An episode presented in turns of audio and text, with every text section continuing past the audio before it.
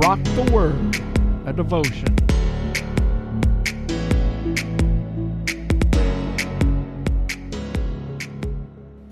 The fields are ripe unto harvest, said Jesus when he told us to pray to the Lord of the harvest to send more workers. As a pastor, I sometimes have to do a lot of driving, and that has been the case here lately. Oh, I don't mind. I love to drive, and when I drive, I like to listen to podcasts. And I found a podcast that reminds me of the old Paul Harvey radio program. You know, the rest of the story. It's Mike Rowe's podcast, The Way I Heard It. I like Mike Rowe, and Mike talks about how in America today we don't have enough skilled workers not enough welders, not enough heavy equipment operators, not enough construction workers, and the list could go on and on. The kingdom of God also has a shortage of workers. Jesus told his disciples that the fields were ripe unto harvest, and to pray to the Lord of the harvest for workers to enter into those fields. Like the shortage of workers in America, there is also not enough people sharing their faith in Jesus. There's not enough people sharing the love of Christ so that their friends and neighbors and family members have opportunity to hear about the love of God. We need to pray that God would call workers by His grace into the harvest field. The worker has to be called by grace.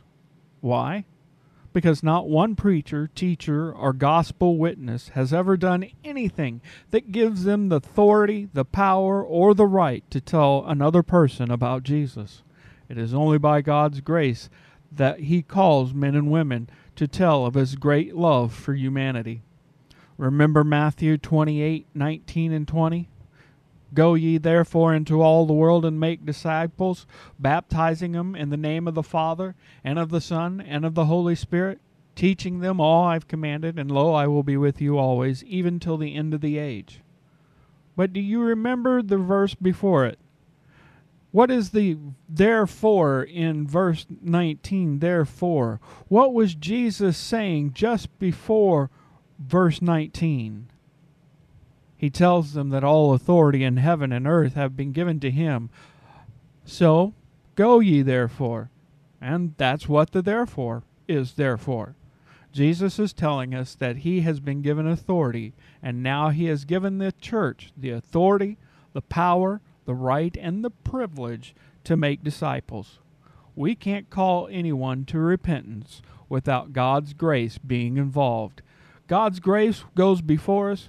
God's grace is there when we are witnessing, and God's grace stays with that person long after we leave. You want to work for God? Do you want to see people come to know Jesus through your Holy Spirit empowered witness? You will need God's grace. You will need God's grace to call you into the field. Pray ye to the Lord of the harvest to send workers. Be a grace filled worker today as you go out into the field to work for Christ.